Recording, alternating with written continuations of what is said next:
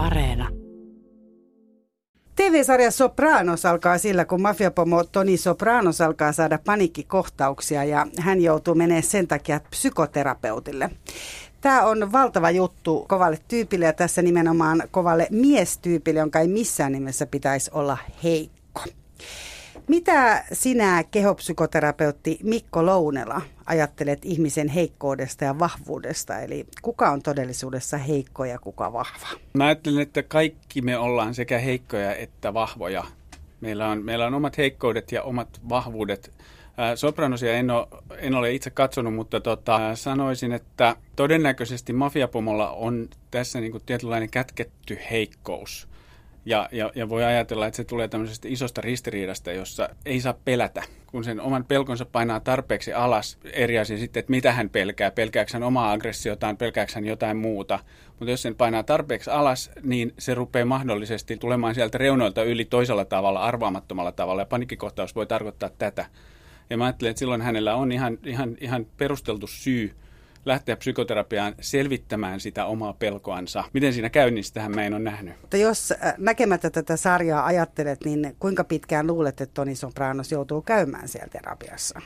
Se riippuu hirveän monesta asiasta, eli, eli hänellä, hänellä on todennäköisesti lapsuudessaan kohtuullisen karuja kokemuksia esimerkiksi isänsä kanssa, josta ei tiedä, että mitä hän on tehnyt. Hän on mahdollisesti ollut samalla alalla, jossa tietynlaista tunteellisuutta, pehmeyttä ainakaan poikien, poikien suhteen ei ehkä pidetä kauhean niin kuin hyväksyttävänä. Tietyt tarpeet on jäänyt, jäänyt saamatta ja silloin voi olla, että, että terapia on pitkäkin. Toisaalta, jos hän haluaa vain päästä paniikkikohtauksista eroon, saada niihin jonkun toimivan systeemin, millä niistä, niitä voi, tota, voi lieventää tai, tai, tai ehkä niin kuin jopa saada pois, niin, niin se voi olla mahdollista jopa, jopa hyvin nopeastikin. Eli minkälaista ajoista me puhutaan? No siis me puhutaan esimerkiksi sellaisesta niin kuin kolme kuukautta, puoli vuotta sanotaan, että, että paniikkikohtaukset, jos asiat lähtee toimimaan. Psykoterapiassa mitään ei voi taata. Meillä ei ole takujärjestelmää, että, että jos olet tyytymätön, saat rahat takaisin. Sitten jos puhutaan niin kuin siitä, että hänen tavallaan alla oleva tarve, se minkä takia nämä paniikkikohtaukset tulee, niin sitä lähdetään käsittelemään. Niin silloin päästään helposti sellaiseen prosessiin, jossa asiat johtavat toisiinsa. Ja silloin vaan kysytään, että kuinka pitkälle halutaan mennä. Se voi kestää 10 vuotta, 15 vuotta. Se voi kestää koko loppujen. Niin kuin Woody Allenin elokuvissa tavallisesti Aivan. on tehty. Yle puheessa. Kysy mitä vaan.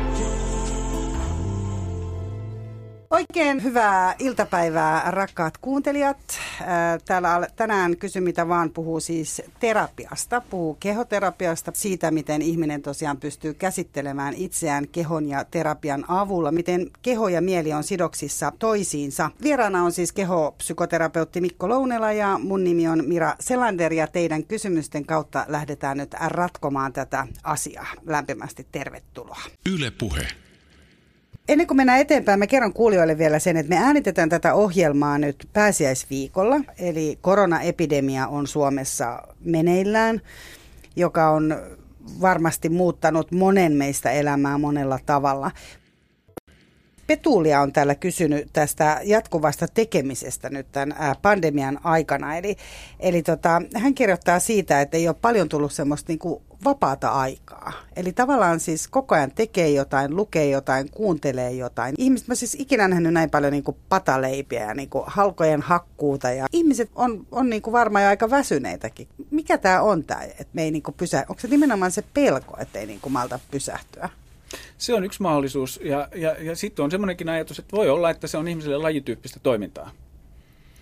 Et, et niin kun, jos ajattelee, että miten ihmiset eli ää, 100, 150 vuotta sitten, niin päivällä tehtiin sitä, mitä valoisella voi, ja illalla sitten pärevalossa esimerkiksi niin kuin vuoltiin kauhoja tai tehtiin pieniä esineitä tai mitä sitten korjattiin jotain tai kudottiin tai rukilla tehtiin ihan myöskin sukupuolesta riippuen. Eli, eli tätä, on, tätä on tehty aina. Mä luulen, että ihminen on tekevä olio ja se, että meillä olisi sellainen vaatimus, että pitää pystyä pysähtymään, niin sekin kuulostaa mun mielestä kummalliselta. Ja tässä taas, että ihmiset on erilaisia. Me ollaan geneettisesti erilaisia, me ollaan meidän kasvuhistorialta erilaisia.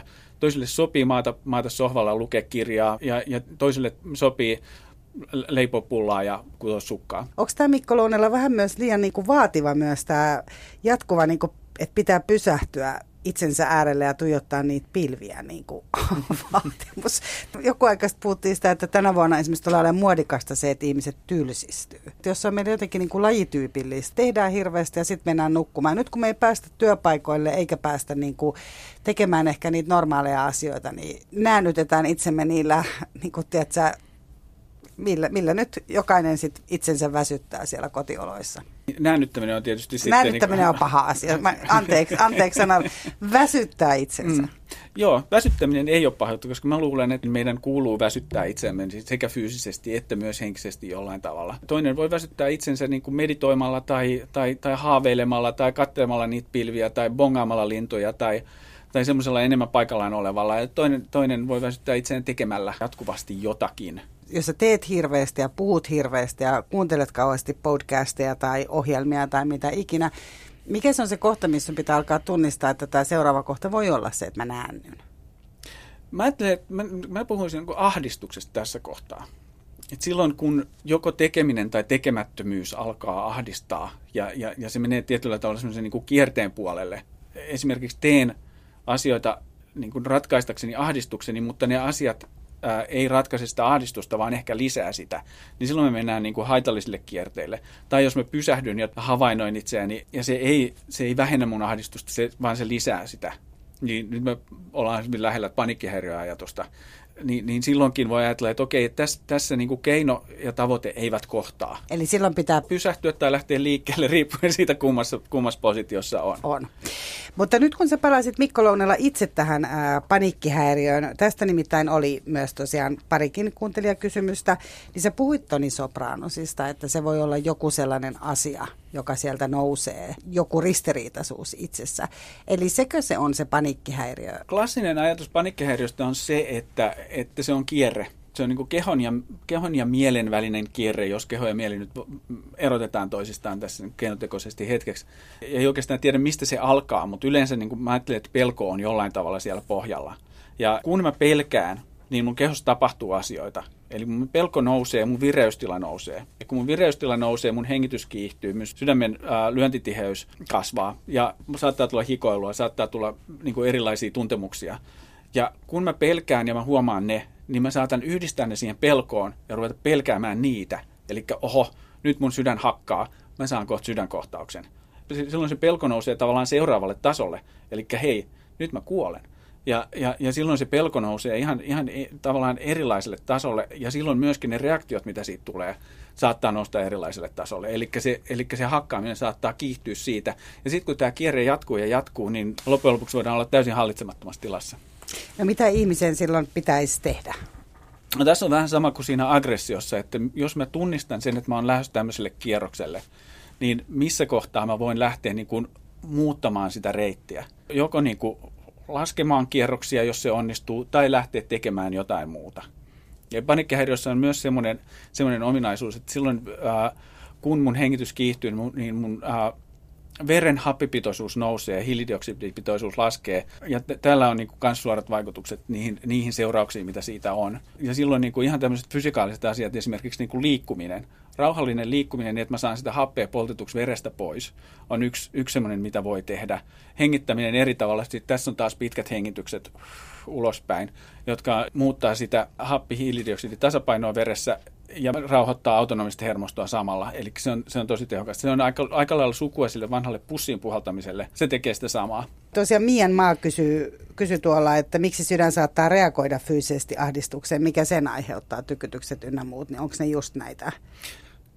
Se, no se on just tätä, tai oikeastaan se on mikä siellä pohjalla, että sydän on elin, joka lukee autonomista hermostoa koko ajan, tai jota autonominen hermosto niin kuin osaltaan ohjaa. Silloin kun sympaattinen hermosto vireystila nousee, niin sydän kiihtyy, koska se valmistautuu toimintaan. Ja hengitys kiihtyy, koska se valmistautuu toimintaan. Lihaksiin pitää saada happea, että mä pystyn pakenemaan nopeasti tai, tai, tai pistämään vastaan, jos joku hyökkää. Mutta sydän kun se tykyttää, niin se on varmasti niin kuin positiivinen semmoinen tavalla, että nyt sydän tykyttää, mä pääsen niin kuin jonkun uuden asian kimppuun. Että se ei välttämättä ole aina se niin kuin negatiivinen tuntemus.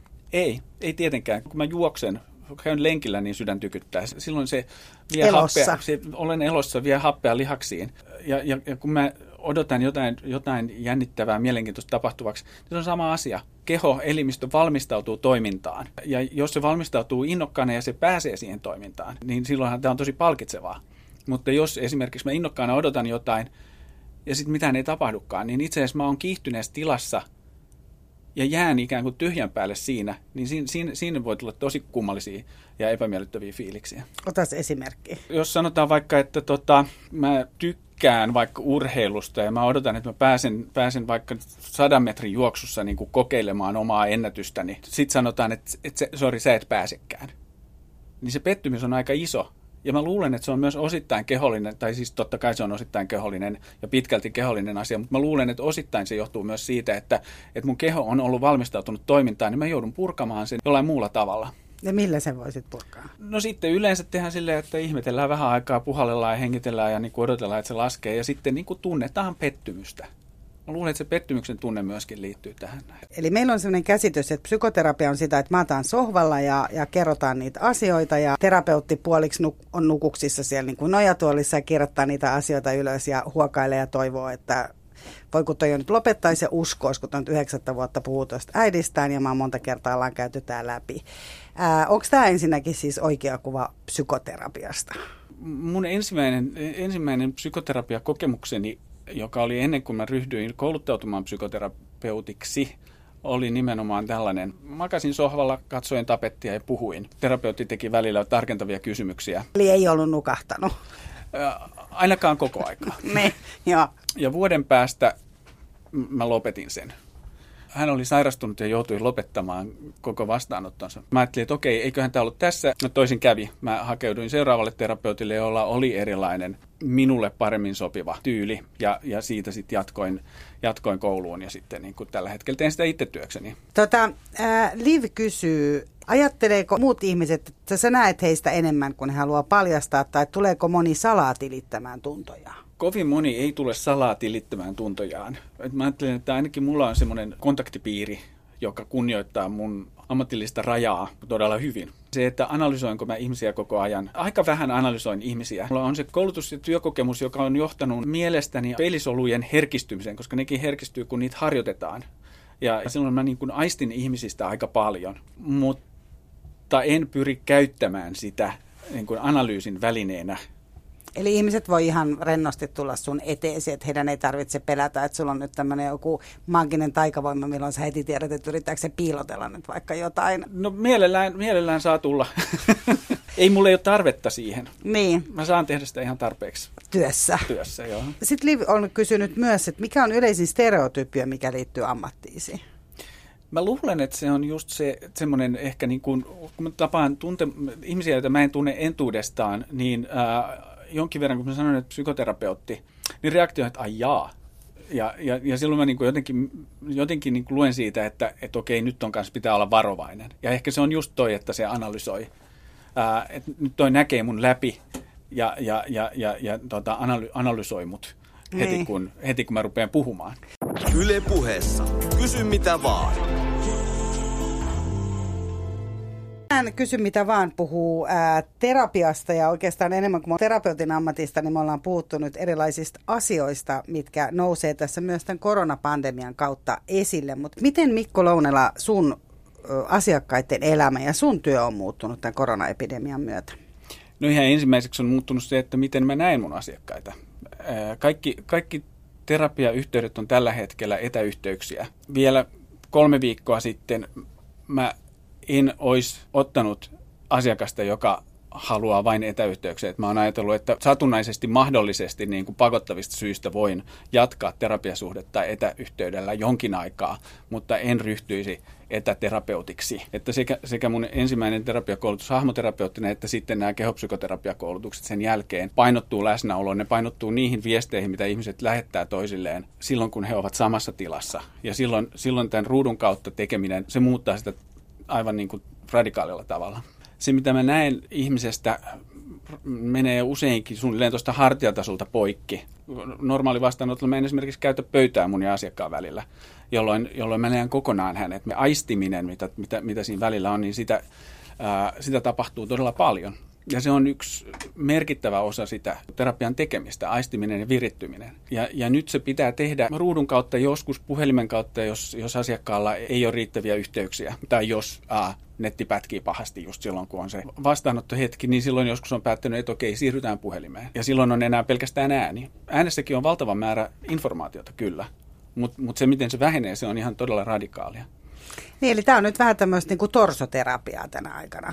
Otatko siitä täyden hinnan? Otan täyden hinnan, toki. Mä niin kuin ilmoitin asiakkailleni tästä tuota, etäyhteyteen siirtymisestä, niin annoin sellaisen vaihtoehdon, että voidaan panna tämä katkolle ja odottaa, kunnes, tuota, kunnes tilanne on toinen, tai siirtyä etäyhteyteen, tai sitten, tai sitten neuvotella asiasta. Ja nyt siis oot tilanteessa, missä sun asiakas istuu ilmeisesti tuolilla sua vastapäätä, siinä ei ole edes pöytään välillä, ja onko dynamiikka siinäkin mielessä erilainen, että olette sitten niinku tasa-arvoisempia, jotenkin se kuulostaa siltä? Joo, siis siihen toki pyritään, että symmetrinenhän se suhde ei ole koskaan. Että mulle maksetaan ja mun asiat ei ole mielenkiintoisia, asiakkaan asiat on mielenkiintoisia. Mun asiat on mielenkiintoisia, jos sitä on hyötyä asiakkaalle, muussa tapauksessa ei.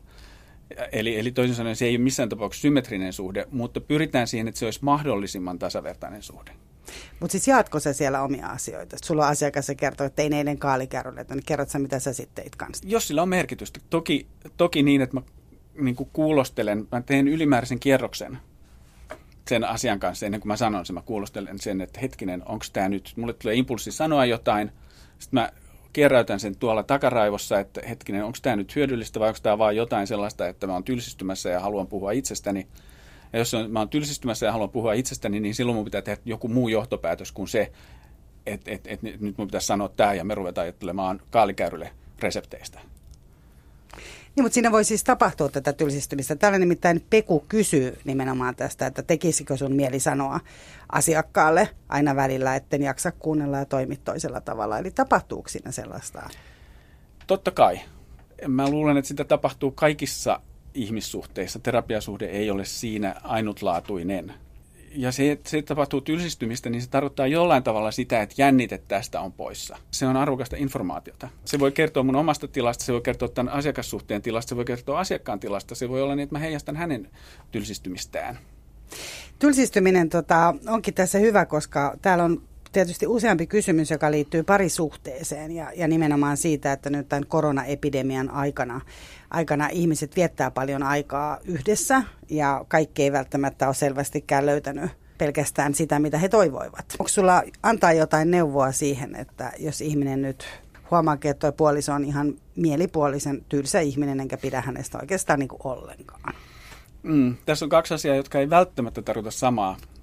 Tylsästä ihmisestä voi pitää ja toisaalta voi olla, että mä en pidä jostakusta ollenkaan, vaikka hän ei olisi lainkaan tylsä, vaan pikemminkin esimerkiksi ärsyttävä. Ja näitä, näitä on tietysti hyvä, hyvä erottaa toisistaan. Ja mä ymmärrän sen, että tässä korona- ja eristystilanteessa niin monet parisuhteessa olevat asiat, niin kuin monessa muussakin ihmissuhteessa, jos niin kuin lapsisuhteessa ja näissä, niin olevat asiat, joita on pystytty pakenemaan johonkin, pakenemaan töihin, pakenemaan ää, kavereiden kanssa kaljalle pakenemaan johonkin, niin ne tulee nyt väkisin esiin. Mä tein puolisoni kanssa sellaisen sopimuksen, että kun ja jos tämä tilanne rupeaa nyppimään, niin ei hyökätä toisen kimppuun.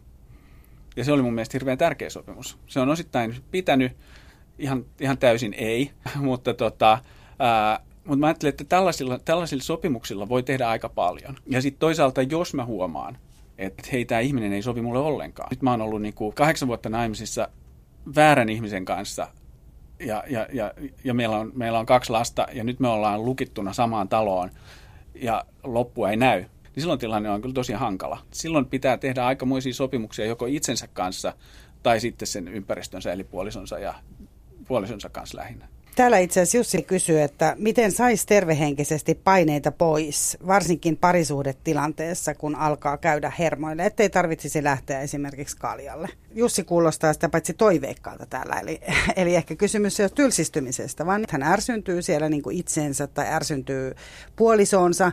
Sitä kautta kun ärsyntyy itsensä, ärsyntyy varmasti myös puolisoonsa, ärsyntyy lapsiinsa, kehenkäs sen purkas, no puolisoon tietysti. Mikä on se Mikko Lounella se neuvo, minkä sä siihen annat? Ei tähänkään ei ole, ei ole yksiselitteistä neuvoa, vaan mä ajattelen, että ärsyntyminen, aggression nousu tulee aina jostain. Se on joku ristiriita minun ja ympäristön välillä. Kehen tai mihin mä reagoin ei välttämättä ole se, joka tuottaa sen ristiriidan. Esimerkiksi mä oon huomannut itse olevani ärtyisä sen takia muun muassa, että eristyminen on hankalaa, uusien asioiden opettelu on hankalaa, etätöiden opetteleminen on hankalaa. Joku pakottaa mut uuteen muottiin, eikä mulla ole mitään, mitään valinnanvaraa siinä, jos mä, jos, jos, jos mä haluan niin kuin toimia järkevästi ja, ja noudattaa, noudattaa rajoituksia. Se on sinänsä jo ärsyttävää. Sitten meillä on vielä tässä mahdollisesti pelko. Mä tunnistan itsessäni pelkoa. Tämä koronaepidemia, pandemia on menossa semmoiseen suuntaan, josta ei tiedä. Välillä, välillä tota, kasvukäyrä näyttää taittuvan, välillä se taas nousee ylöspäin. Eli toisin sanoen mm, meillä on vanhoja vanhempia, meillä on valtava määrä erilaisia pelon aiheita, sekä rationaalisia että sitten todennäköisesti sellaisia, jotka saattaa kasvaa isommiksi kuin ehkä tarvitsisikaan, sanotaan näin. Ja pelko johtaa helposti kiukkuun sen sijaan, että sanoisi, että mua pelottaa, niin sitten sanoo, että vitsi sä oot tyhmä. Esimerkiksi, tai että nyt mun pitää saada olla rauhassa, älä tuu siihen. Mm. Se on myös oman tilan tekemistä. Niin ja sehän on nyt iso haaste monella meistä juuri se, että miten sen kotona saa sen, että on ehkä tottunut aikaisemmin saamaan jopa siellä kodin sisäpuolella sen.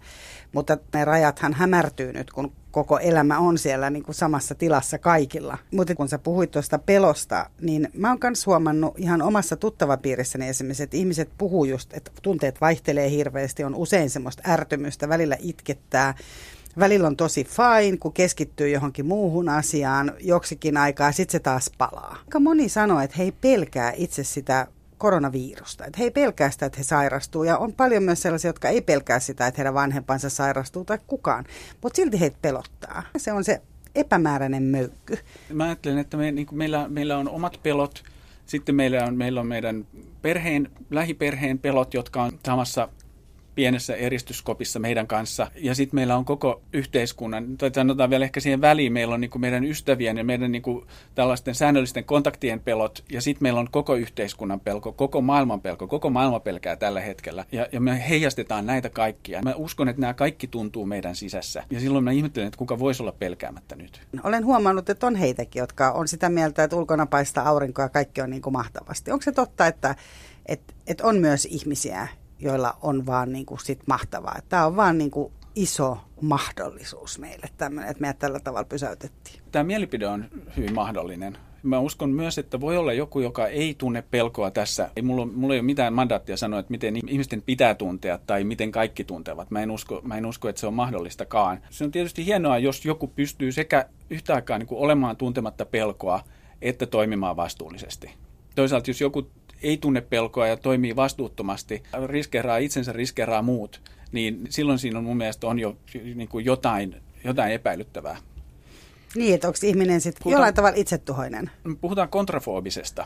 Eli? Se, se tarkoittaa henkilöä, joka niin kuin menee, tavallaan menee kohti pelkoa, menee pelon rajalle. Eli jos puhutaan niin kuin esimerkiksi ihmisestä, joka pelkää korkeita paikkoja, niin sen pitää kiivetä koko ajan sinne reunalle katsomaan sitä ja kokeilee, että vieläkö mä pelkään. Se on, yksi, se, on, se, on, se on yksi mahdollisuus, että ollaan siellä. Siinä se pelko kyllä tuntuu, mutta se voi tuntua myös niin kuin miellyttävänä semmoisena adrenaliinitason nousuna. Onko nämä ihmiset nyt siis niitä, joita me ollaan nähty, jotka sit on siellä ostoskeskuksissa tai olleet istumassa jossain baarissa isolla joukolla ja heitä ei tämä homma silleen hetkauta? Sitä mä en taaskaan tiedä.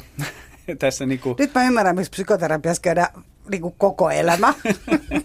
Koska tästä, tietääkseni tästä ei ole tehty siis haastattelututkimuksia tässä vaiheessa, ainakaan, ainakaan julkaistu mitään. Mutta on olemassa ihmisiä, jotka eivät välitä itsestään ja on olemassa ihmisiä, jotka eivät välitä itsestään eikä muista. Ja mä uskon, että niissä ihmisissä, joilla on huiman riskin ottamistapoja, varsinkin jotenkin tällaisena aikana baari kuulostaa siltä. Sitäkään uskalla luvata, että näin ainakaan kaikkien osalta on, mutta hirveän kärjistetysti sanottu multa. Sanon nyt kuitenkin, että mun mielestä alkoholismi osittain joka tapauksessa tulee siitä, että en ole niin arvokas, että minun elämääni tarvitsisi suojella näiltäkin myrkyiltä.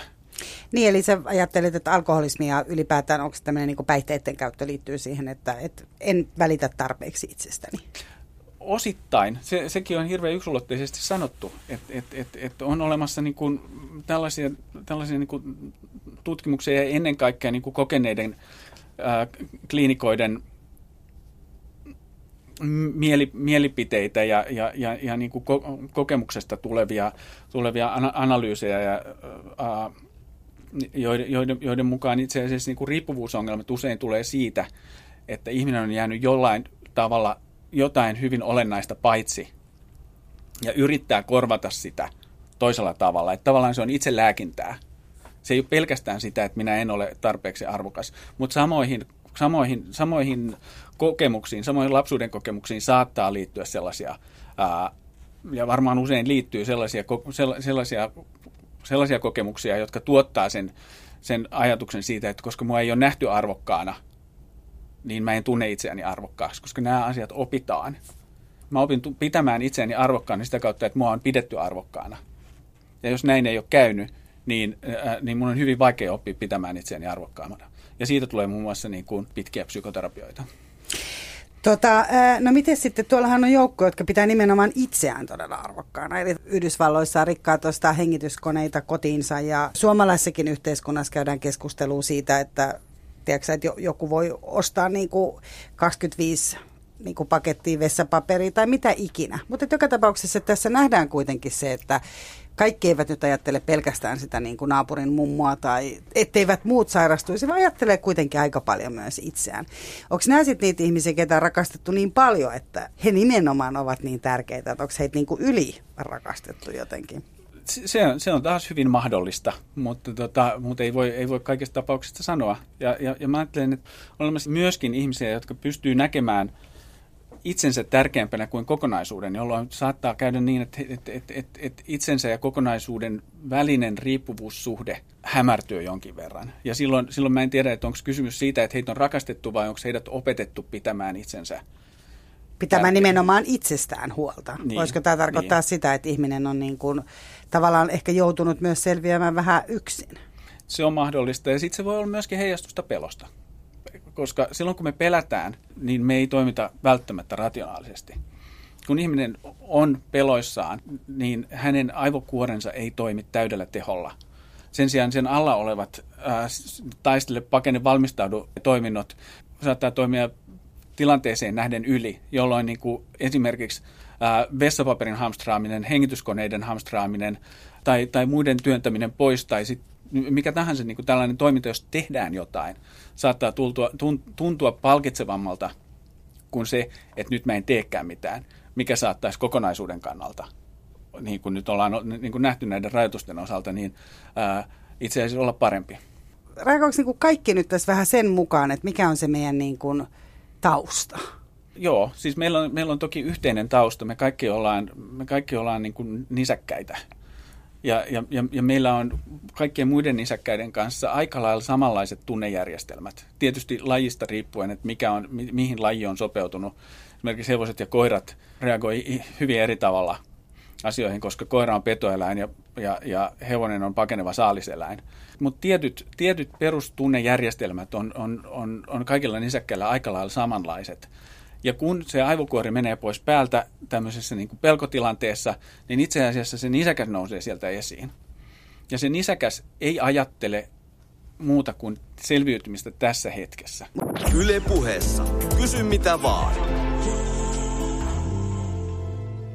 Kun tämä Jussi-kysymys oli tästä parisuhteeseen liittyen, eli löytää muita niitä tapoja, miten purkaa sitä painekattilaa siellä kotona, niin mä, mä en vielä niin poistu täältä kotiympäristöstä ja otan noita muita kysymyksiä, vaan mä kysyn, että mitkä ne voisi olla. Että sä puhuit siitä sopimusten tekemisestä, mutta tämä on tosiaan niin pitkä aika pysytellä siellä perheen kesken ja sen puolison kanssa. Ja voi olla, että jollain on esimerkiksi, niin kuin, tiedät sä, toinen kumppani, jossa odottamassa, kenen kanssa on niin kuin, vietetty hyvää seksielämää ja himassa on sitten hoidettu niin kuin, muuta asiat. Niin mitä vinkkejä sä antaisit tästä selvitä ilman, että tuhoaa kaiken? Siis ilmeisesti siellä Wuhanissa esimerkiksi oli 30 prosenttia siis noussut avioerot vaikka sekä tieteellistä tutkimusta, mutta jonkunlaista tutkimusta on kuitenkin tullut. Tuo on yllättävän korkea luku. Toisaalta se ei ole tarjota sitä, että 30 prosenttia ihmisistä eroaa, vaan sitä, että erojen määrä lisääntyy 30 prosenttia. Siinä mielessä se ei ehkä ei se ehkä ihan niin yllättävää olekaan. Kyllä tämä nyt tarkoittaa sitä, että niin kuin aika, monessa, aika monessa paikassa se totuus tulee esiin. Et samalla tavallahan avioerot piikit on kesälomien jälkeen ja joululomien jälkeen, kuin normaalistikin vuoden kierrossa. Sen, sen jälkeen, kun ihmiset joutuu viettämään keskenään aikaa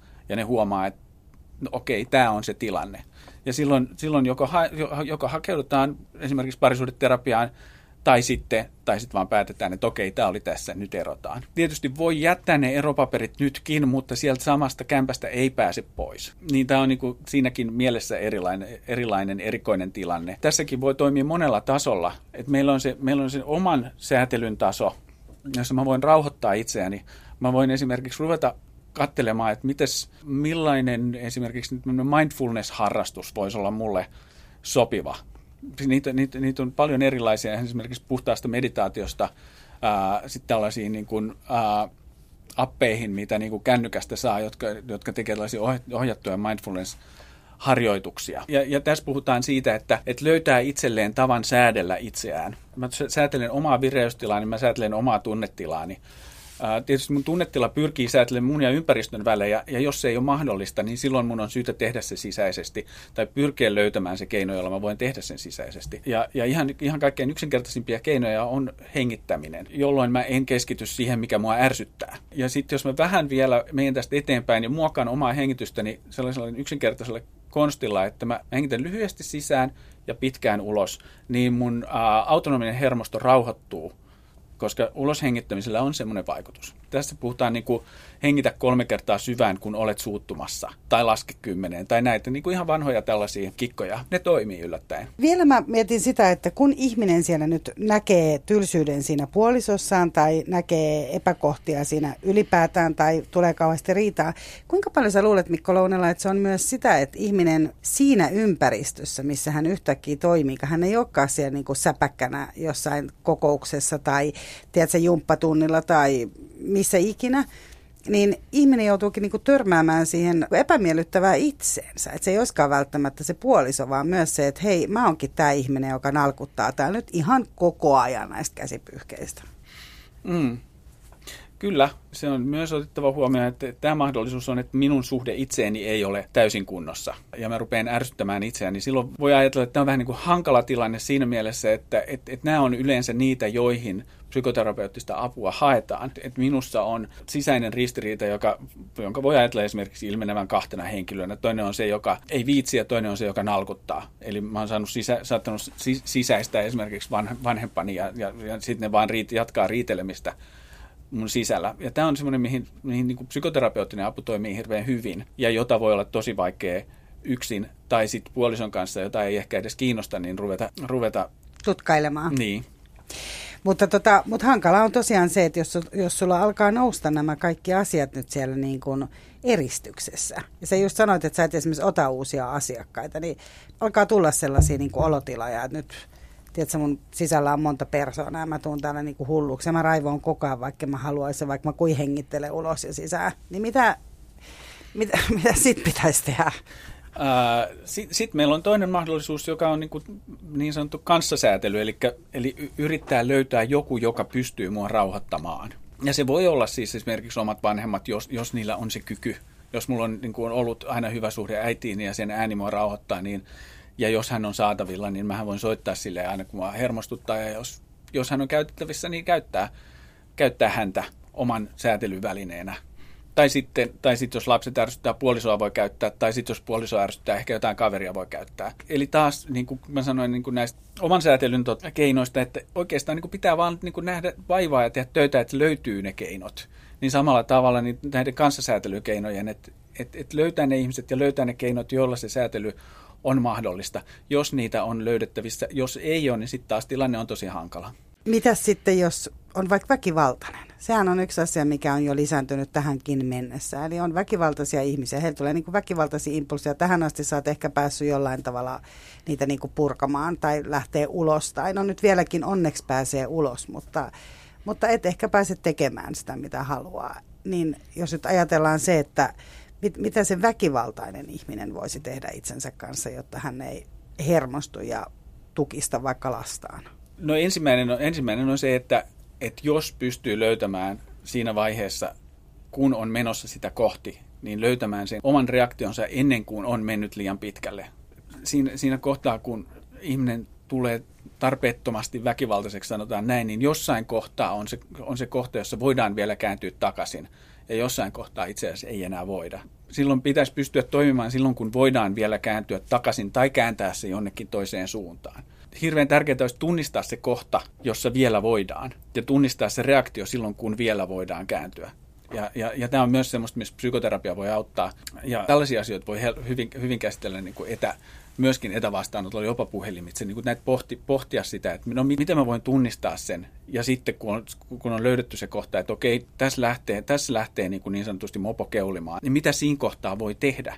Että voiko mä niin kuin tehdä jonkun esimerkiksi ajatus vempsauksen siinä kohtaa tai jonkun kehollisen strategian, jossa niin kuin mä teenkin jotain muuta. Eli menen vaikka pesemään käteni. Menen vaikka pesemään käteni, taikka sitten lähden ulos juoksemaan. Tai niin kuin, minne nyt voi mennä, mutta voi mennä niin kuin jonnekin ja parvekkeelle ja puristaa kaidetta. Tai karjuminenkin on parempi kuin lyöminen. Jos niin kuin esimerkiksi huutaa, menee vessaan ja rupeaa huutamaan, niin se ei ole, se ei ole niin paha kuin se, että et, et, et lyö toista. Mä ajattelen, että se niin kuin pienimmän pahan tie olisi se, mikä, mitä, mitä voisi yrittää löytää. Yle puhe. Väkivalta on semmoinen, mihin on hyvä ottaa Odotas nyt, oli Jaakon kysymys ää, syyllisyydestä. Miten ihminen pärjää syyllisyyden kanssa? Mä ajattelen, että syyllisyydessä yksi tärkeä asia on ottaa vastuu. Syyllisyys itse asiassa kutsuu ottamaan vastuuta. Että et, okei, selvästikin kun mä tunnen syyllisyyttä, niin mä oon tehnyt väärin. Ja mä voin tietyllä tavalla ottaa sen vastaan. Silloin mä oon niin kuin jo aika pitkällä koska se seuraava, mitä, se, mitä mä ajattelin, että mitä se mulle sanoo, on, että älä tee sitä enää. Silloin mä voin tehdä sen päätöksen, että mä en tee sitä enää, ja silloin mä voin päättää myöskin sen, että okei, ja tämä oli menneisyyttä. Menneisyys ja tulevaisuudessa on eri asia. Tulevaisuudessa mä pyrin olemaan tekemättä tätä. Ja sitten ihan, ihan erillisenä asiana on vielä anteeksi pyytäminen. Me, me tähän syyllistetään myös paljon. Jotenkin tulee tämän koronapandemiankin kanssa, vaikka se on sellainen asia, että pysykää kotona ja tehkää hyvää muille. Tulee myös sellainen niin kuin syyllistys ja somessa sitten osoitellaan niin kuin sormella, että miksi menit Timo kauppaan lauantaina silloin ja silloin, vaikka sinun pitäisi olla kotona. On, onko syyllistäminen on myös sellainen niin valta-asia? Mä luulen, että se on mahdollista taas kerran. ja ja, ja, ja, ja tota, kyllähän syyllistämistä voi käyttää vallan välineenä, ja mä luulen, että kun me puhuttiin näistä, näistä niin kuin kotiongelmista, niin siellä se varmaan näkyy, näkyy hyvin. Et taaskaan tehnyt mitä piti, tai teit taas jotain, mitä ei pitänyt. Niin, tai sanoo lapsille, että nyt jos sinä lähdet tapaamaan jotakuta, niin täällä kuule äiti makaa kohta hengityskoneessa sitten hyvä, jos niitä edes saa ja niin edespäin. Että tämmöinenkin kuvio varmasti on niin kuin aika voimakkaasti läsnä tällä hetkellä, jotta saa ihmiset ymmärtää siellä kotonakin, että ei saa, ei saa nyt lähteä kavereiden kanssa jonnekin tai jotain muuta. Joo, joo ja tämä, tässä, tässä, mä, tässä mä luulen, että on yksi ihan tärkeä asia, missä, niin kuin, mitä, mitä mä oon itsekin omista niin kuin, somekontakteistani huomannut, että et, et on kaksi ryhmää, joiden kanssa ihmiset on ollut pulassa, ja toinen on teini-ikäiset lapset, ja toinen on vanhukset. On hassu ajatella, että mun pitäisi pitää kurissa mun, mun 80-vuotiaasta äitiäni. Ja sitten toisaalta se, se, se teini-ikäisten niin kuin tavallaan uhma saattaa olla sitä, että mä en...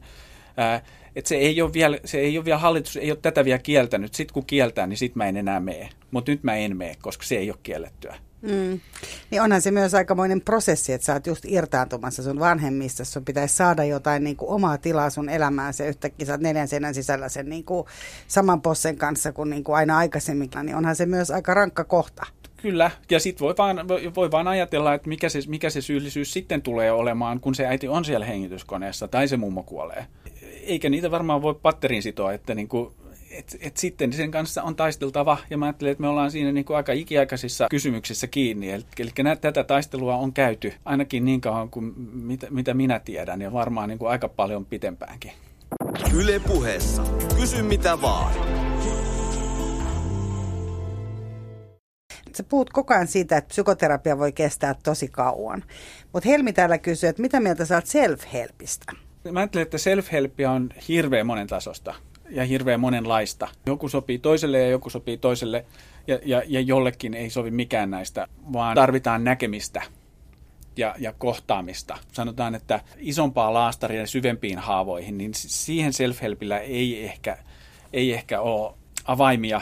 Mä en uskalla tätäkään luvata, koska en halua mollata self-helpia, koska mä luulen, että se tekee tosi paljon hyvää. Mä tiedän että, tai uskon, että on olemassa sellaista tietynlaista riippuvuutta, jota self-help-kirjat esimerkiksi voi aiheuttaa. Kun tulee tällainen riippuvuus, että mä tarviin lisää ja lisää ja lisää, mä esimerkiksi luen kymmenen vuotta self-help-kirjoja yksi toisensa jälkeen, ja jotenkin se asia ei ratkea, niin silloin kuulostaa siltä, että siihen on itse asiassa siinä on tapahtunut sellainen, että, että se toivo, toive ja se, että melkein saa sen, mitä tarvitsee, niin on luonut semmoisen riippuvuusmekaniikan siihen. Ja se olisi mun mielestä merkki siitä, että nyt tarvittaisiin itse asiassa jotain niin vahvempia lääkkeitä tai oikeampia lääkkeitä. Sanotaan nyt, että sulla on joku trauma vaikka.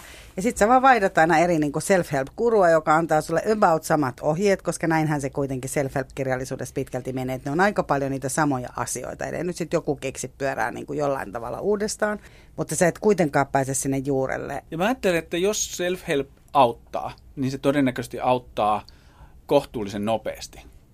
Et kun mä oon lukenut 15 self-help-kirjaa ja kokeillut niitä systeemejä ja saanut sieltä ne ohjeet, niin on hyvin todennäköistä, että se on auttanut sen verran, kun se auttaa. Ja joillekin se voi viedä kokonaan sen ongelman pois oivallus. Aha, näin se menikin. Hyvä.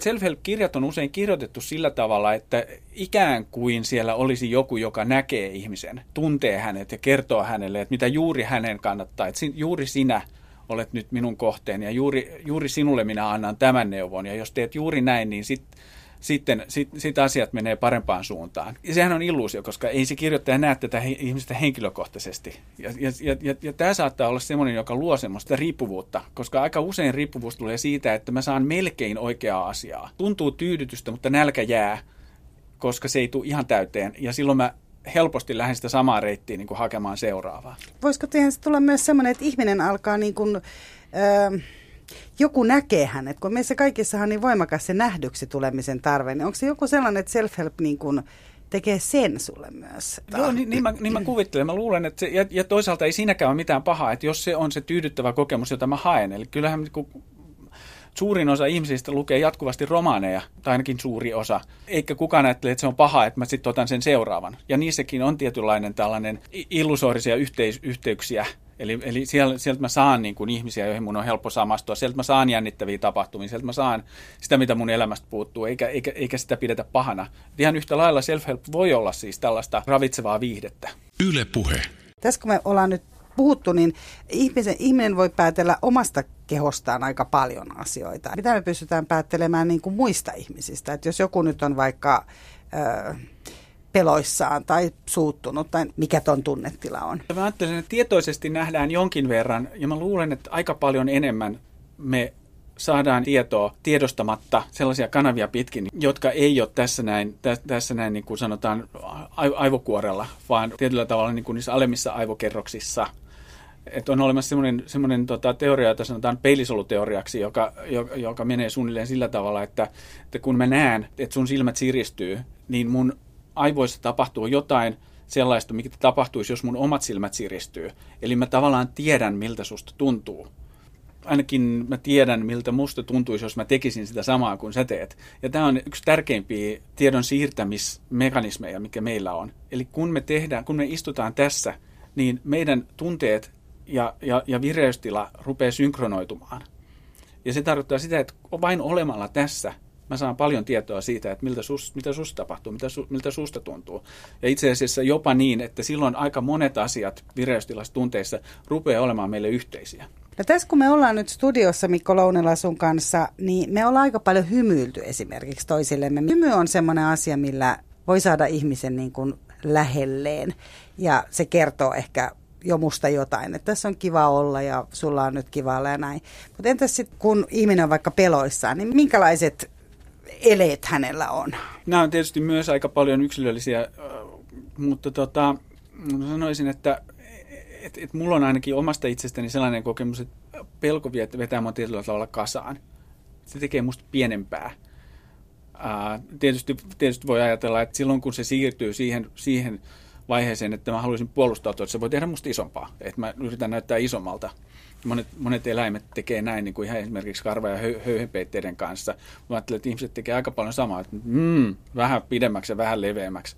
Ja mä ajattelen, että se niin, semmoinen niin ihmisen tiukentuminen, joka voi johtua pelosta, niin se on, se on näitä asioita, joita on mahdollisesti niin kuin hirveän vaikea havaita tietoisesti, mutta jotka tulee nimenomaan tämän niin kuin, ää, näiden peilisolutyyppisten tyyppisten informaatiokanavien kautta. Eli ihminen on jotenkin jäykkänä. Ihminen on jäykkänä, ihminen on pienempi. Ihminen saattaa olla suojautua, vetää esimerkiksi kädet eteen, päätä alas, otsaa eteen. Nämä on tietysti myöskin yksilöllisiä, mutta nämä on myös universaaleja. No mitä sitten, kun sä huomautat vaikka sun asiakkaalle, tai jos mä nyt päätän huomauttaa vaikka puolisolleni tai jollekin tästä asiasta, niin hän suuttuu? Se on hyvin mahdollista. Eli miten sellaisessa tilanteessa nyt sitten toimitaan? Ää, asiakkaiden kanssa töissä mä usein kysyn, että mitä nyt tapahtuu. Että mitä sussa nyt on meneillään? Niin. Töissä se on tietyllä tavalla helppoa, koska se kuuluu mun ammattirooliin. Mun kuuluu kysyä tällaisia kysymyksiä. Ja, ja, ja tota, puolison kanssa se saattaa olla vaikeampaa, jos hän on, jos hän on niin peloissaan, että hän ei kestä niin kuin mitään omaan itsensä kohdistuvia viittauksia, niin silloin se on hankalampi. Mutta toisaalta mä palaisin ehkä niihin sopimuksiin, mitä, mistä mä puhuin aikaisemmin, että me voidaan tehdä sopimuksia. Ja mä ajattelin, että jos me tehdään selkeitä sanotettuja sopimuksia esimerkiksi niin, että jos musta näyttää, että sua pelottaa, niin jos mä kysyn sitä, niin se ei ole hyökkäys. Että et voidaanko me sopia, että mä saan kysyä tätä. Ja jos sä et halua, että sulta kysytään, niin sä sanot, että ei nyt. Silloin meillä on sopimus siitä, että miten, miten tällaisessa niin kuin mahdollisesti kriittisessä tilanteessa niin voidaan toimia.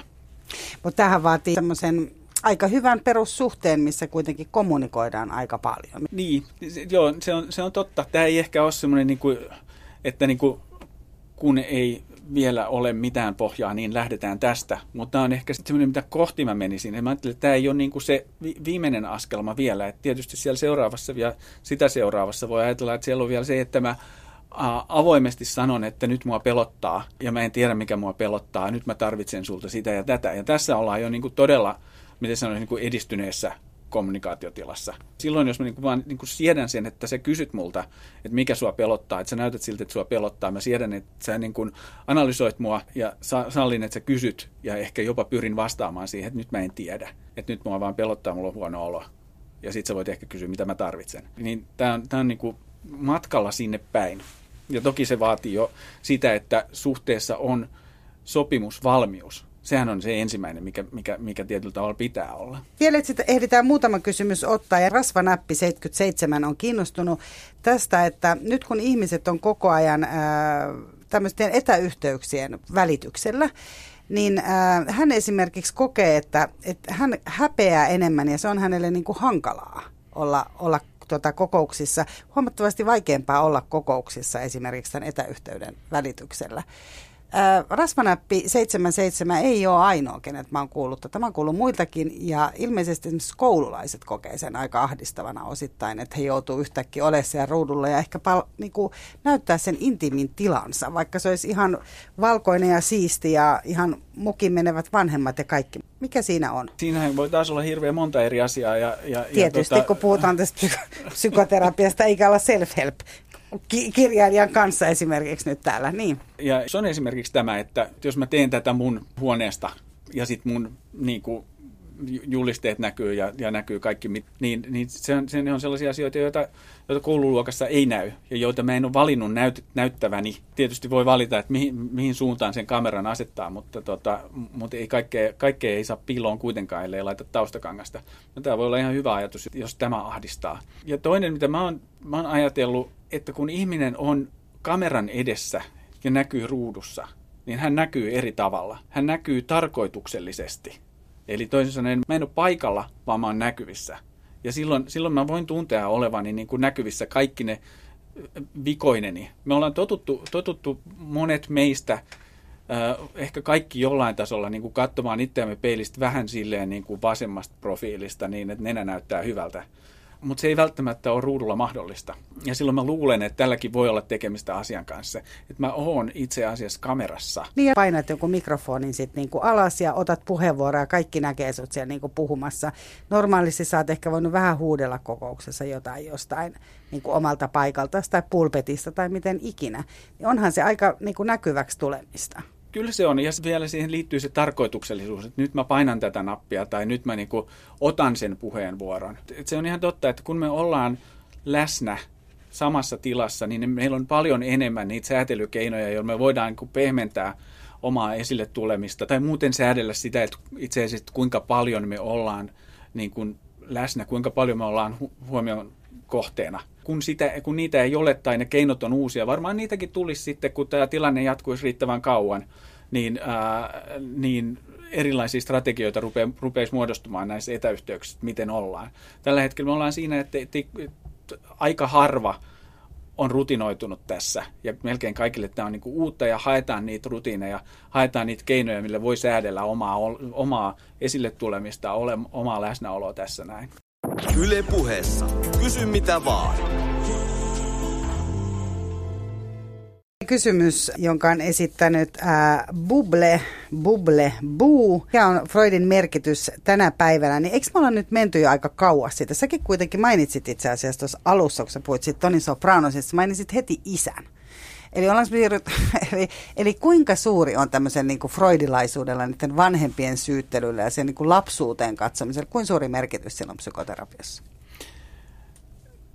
Nykyään ei ehkä ajatella samalla tavalla, että, että kaikki tulee äidistä tai kaikki tulee vanhemmista, vaan on, meillä, meillä on lapsuudessa erilaisia herkkyyskausia, joissa niin kuin, joissa opitaan tiettyjä asioita sekä, niin kuin, sekä emotionaalisessa kanssakäymisessä että esimerkiksi puheen kehitys on yksi sellainen jossain herkkyyskausi. Ja jos mä en opi sitä silloin, niin mun on va- aikuisena hirveän vaikea oppia sitä ää, kunnolla samalla tavalla kuin mä osaisin sen silloin, kun se on niin kuin ajoissa tehty. Ja, ja, ja samalla tavalla niin meillä, on, meillä on emotionaalisesti ja, ja, ja sitten niin kuin, äh, sanotaan kanssakäymisessä muiden kanssa, kanssakäymisessä oman itsen kanssa – niin on olemassa sellaisia herkkyyskausia, joissa pitää saada tiettyä ravintoa, tiettyä harjoitusta, että se tapahtuisi niin kuin, ää, sanotaan nyt parhaalla mahdollisella tai edes riittävän hyvällä tasolla. Toisin sanoen kyllä tällä on merkitystä. Sillä ei ole kauheasti merkitystä, että, että tuleeko se äidiltä vai tuleeko se isältä. Jotkut asiat, niin kuin esimerkiksi äidin maito tulee kyllä äidiltä ja, ja, ja se läheisyys siinä, siinä, siinä ruokinnan yhteydessä, sitä on vaikea isän tuottaa, mutta, tota, mutta tärkeää on, että oikea ravinto saadaan oikeaan aikaan. Äh, Freudilla on ollut tällaisia niin kuin, aika jäykkiä ajatuksia siitä, miten, miten ihminen kasvaa, millaisia, millaisia niin kuin, kriisejä siinä on, millaisia tunteita ihminen tuntee ja niin edelleen. Me en tiedä, että, että, että kuinka paljon niihin uskotaan vielä esimerkiksi psykoanalyyttisessä traditiossa, mutta mä luulen, että ihan sellaisenaan tuskin kukaan niitä enää uskoa. Tota, mitä luulet Mikko Lounela kehopsykoterapeuttina, miten meihin tulee vaikuttaa se, että me ei saada koskettaa pitkiä aikoihin toisiamme? Se on oikeasti iso asia. Se on iso asia ja mä ajattelen, että se on iso asia niille, jotka ovat nyt yksin eristyksissä. Ja varsinkin niille, jotka on yksin eristyksissä ja on tottunut siihen, että, että koskettelevat paljon, paljon, paljon ystäviään. Niille, joilla on perhe tai puoliso siinä ja jotka ovat kosketteluväleissä, niin, niin, niin tota, siinä mä luulen, että se on korvattavissa että muut kontaktit on korvattavissa niillä lähikontakteilla, kunhan ne pidetään tarpeeksi hyvässä kunnossa. Mutta mä luulen, että, että, että, että monelle tämä tulee olemaan hankala juttu. Mä mietin myös sitä, että millainen se paluu normaaliin sitten joskus tulee olemaan. Me ollaan totuttu siihen, että me ei kätellä, me ollaan totuttu siihen, että me ei halailla, me ollaan totuttu siihen, että, että jos joku tulee kolme metriä lähemmäs, niin, niin, niin tulee sellainen että oh-oh-reaktio. Sitten todennäköisesti kestää jonkun aikaa ja sitten palataan normaaliin, mutta, niin kuin, mutta se, voi, se voi olla tosi mielenkiintoista aikaa se. Mutta ajattelet sä, että se tulee meille niin kuin, tavallaan tuleeko se aiheuttaa meidän mielenterveydelle jotain, että meillä on kuitenkin tämä koskemattomuus, koska sehän kuitenkin ihan, ihminenhän kuolee, jos ei sitä kosketeta ollenkaan. Eikö se niin ole jostain lastenkodissa? Lapset on selvinnyt, jos edes joku on pitänyt heistä huolta. Kyllä, ja tämä on nimenomaan siis lapsena. Eli, eli toisin sanoen aikuisena me ollaan, me ollaan paljon kestävämpiä siinä suhteessa. Me ollaan saatu tavallaan se ravinto silloin, jo, hyvässä tapauksessa.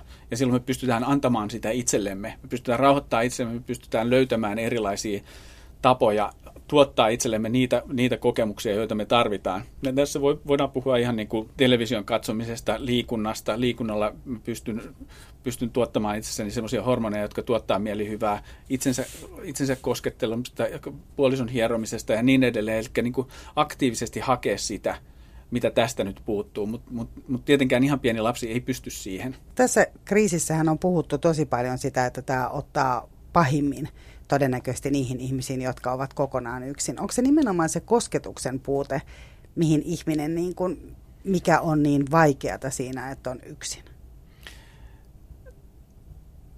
Se on kontaktin puute. Että mä ajattelen, että kosketus on yksi osa kontaktia. Ja, ja, ja tota, sen, sen takia esimerkiksi yksinäisyys lievenee kyllä niin kuin puhelimessa puhumalla. Et, eli, se, eli kontakti ei ole, ei ole siinä niin kuin ainoa, eikä, eikä niin kuin, sanotaan niin kuin kohtuu, kohtuu pitkällä välillä mun mielestä edes niin kuin sillä tavalla välttämätön, että ilman sitä niin kuin rupeisi tulemaan välttämättä jotain mielenterveysongelmia. Ää, se on siis, kosketus on hieno asia, ja, ja, ja se on tarpeellinen asia ja sitten ilmankin pärjää. Maailmassa on ollut erakkoja kautta, kautta aikojen ja, ja erakkoja, jotka ei välttämättä edes ole hirveän huonossa kunnossa niin kuin henkisesti, vaan he ovat tehnyt sen valinnan, että et, et heidän kontaktinsa on muualla. No jos tästä pitäisi ottaa nyt jotkut positiiviset puolet, kun me ollaan nyt pysähdytty sinne koteihimme ja voimme olla laiskiaisina tai voimme tehdä mahdollisimman paljon niitä puhdetöitä, mutta joka tapauksessa ollaan siellä kimpassa ja osalla tämä meneekin nyt hyvin.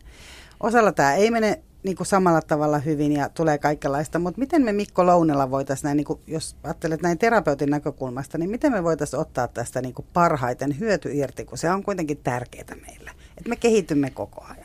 Mä ajattelen, että hyöty, hyödyn voi ottaa irti sopeutumalla, eli, eli toisin sanoen elämällä tilanteen mukaan, löytämällä siitä ne puolet, mitä mä pystyn käyttämään omaksi, omaksi kasvukseni. Eli, kyllä me sitten kuitenkin loppujen lopuksi ehkä tullaan siihen pysähtymiseen. Itselleni mä näen tämän semmoisena tilanteena, joka kehottaa ottamaan rauhallisesti, kehottaa pysähtymään, kehottaa harjoittamaan sitä, että sitä itse tutkiskelua siinä, että okei, mikä mua pelottaa, mikä mua kiihdyttää, mikä tuottaa konflikteja kotona – ja miten mä pystyn säätelemään itseäni, miten mä saan itteni rauhoitettua, miten mä saan parisuhteeni pysymään sellaisessa kunnossa, että meidän ei tarvitse hyökätä toisiamme vastaan. Tuossa alussa me puhuttiin siitä, että heikkoutta tai vahvuutta, se, että, että menee esimerkiksi terapiaan. Millä tavalla sä näet nyt tässä, täällä on kysytty tästä nimenomaan tähän kriisin aikana olemisesta, että kun ihmiset ottaa näitä erilaisia rooleja, eli onko ihminen, joka vaikka kokee nyt pelkoa ja sanoo sen ääneen, niin onko hän niin kuin, tavallaan tietyllä tavalla vahvoilla, eikä, eikä niin kuin heikoilla toisin kuin ajateltaisiin. Kyllä mä ajattelen, että, että siinä on paremmat mahdollisuudet olla vahvoilla, koska jos mä pelkään ja en voi sitä tunnustaa, niin on hyvin mahdollista, että se pelko kamppaa mut jossain vaiheessa ilman, että mä huomaan sitä. Mutta jos mä voin sen tunnustaa ja voin sitä tarkkailla ja voin havainnoida sitä omaa pelkoa, niin voin ehkä jopa keskustella siitä jonkun kanssa. Niin se on vähän niin kuin mä näkisin sen jalan, joka yrittää mut kampata ja mä voin ehkä kiertää sen, ehkä hypätä sen yli tai ehkä hidastaa ennen kuin mä tuun sen kohdalle. Eli saa nähdä kukin, miten, miten kukin tästä niin pois tulee, kunhan pysytään terveinä. Hei rakkaat kuuntelijat, äh, kiitos taas tästä yhteisestä tunnista, joka ollaan saatu vietetty. Lämmin kiitos kehopsykoterapeutti Mikko Lounela. Ja tota, ää, ei muuta kuin pitäkää huolta itsestänne, pitäkää huolta toisistanne, olkaa hyviä toinen toisillenne, muistakaa pestä käsiänne.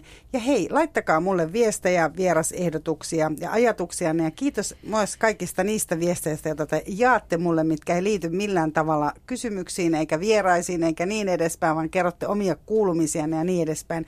Niitä on myös tosi mukava saada. Hei, tota, niitäkin siis lisää. Mira Sander sanoo kiitos ja moi. Yle puheessa. Kysy mitä vaan.